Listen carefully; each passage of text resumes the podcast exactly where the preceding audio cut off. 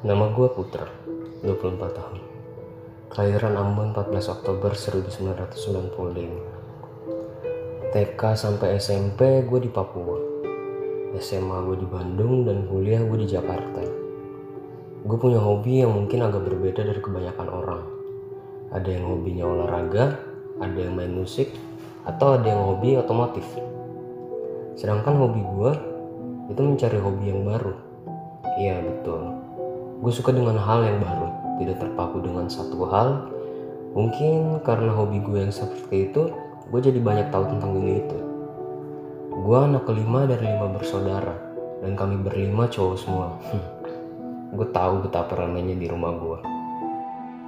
Gue punya empat abang yang super baik, ribut, bisa dihitung jari, dan itu selalu dua masalahnya.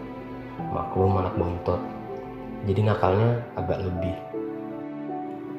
Rumah gue selalu rame karena bisa dibayangkan lima orang anak cowok dalam satu rumah. Tapi mereka mulai pindah ke Bandung untuk sekolah. Setelah gue kelas 2 SMP, semua abang gue udah pindah ke Bandung. Gue pun akan pindah ke Bandung nantinya, kalau sudah SMA. Tapi selama 2 tahun itu, gue udah terbiasa sendiri. Karena sepi, gue mulai berkegiatan di luar rumah. Gue ikut kegiatan camping pramuka, kegiatan OSIS di sekolah, sekedar untuk tidak bosan di rumah. Tapi orang tua gue cukup keras dalam mendidik anak-anaknya, sehingga kadang gue sepulang sekolah harus langsung pulang ke rumah. Dan dari situ gue suka terbiasa mengurung diri, dan terbawa sampai sekarang, sampai gue umur 24 tahun. Gue punya banyak kawan, dari Sabang sampai Merauke gue punya. Gue pernah keliling Indonesia, walaupun Nusa Tenggara Timur gue belum, tapi gue udah singgah sisanya.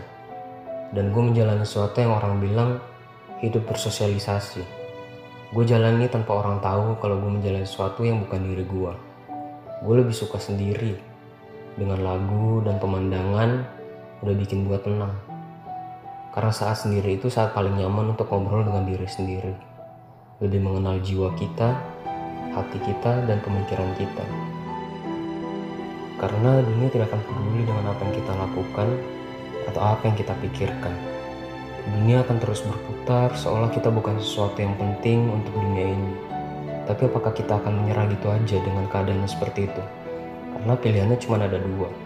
Kita tenggelam di pusaran dunia atau kita menjalani hidup dengan kebaikan dunia. Semua itu pilihan ada di tangan kita masing-masing. Dunia itu hanya kertas putih. Kita sebagai tintanya mau coretan kayak apa pun pasti ini tuh coretan hasil lu sendiri bukan hasil coretan orang lain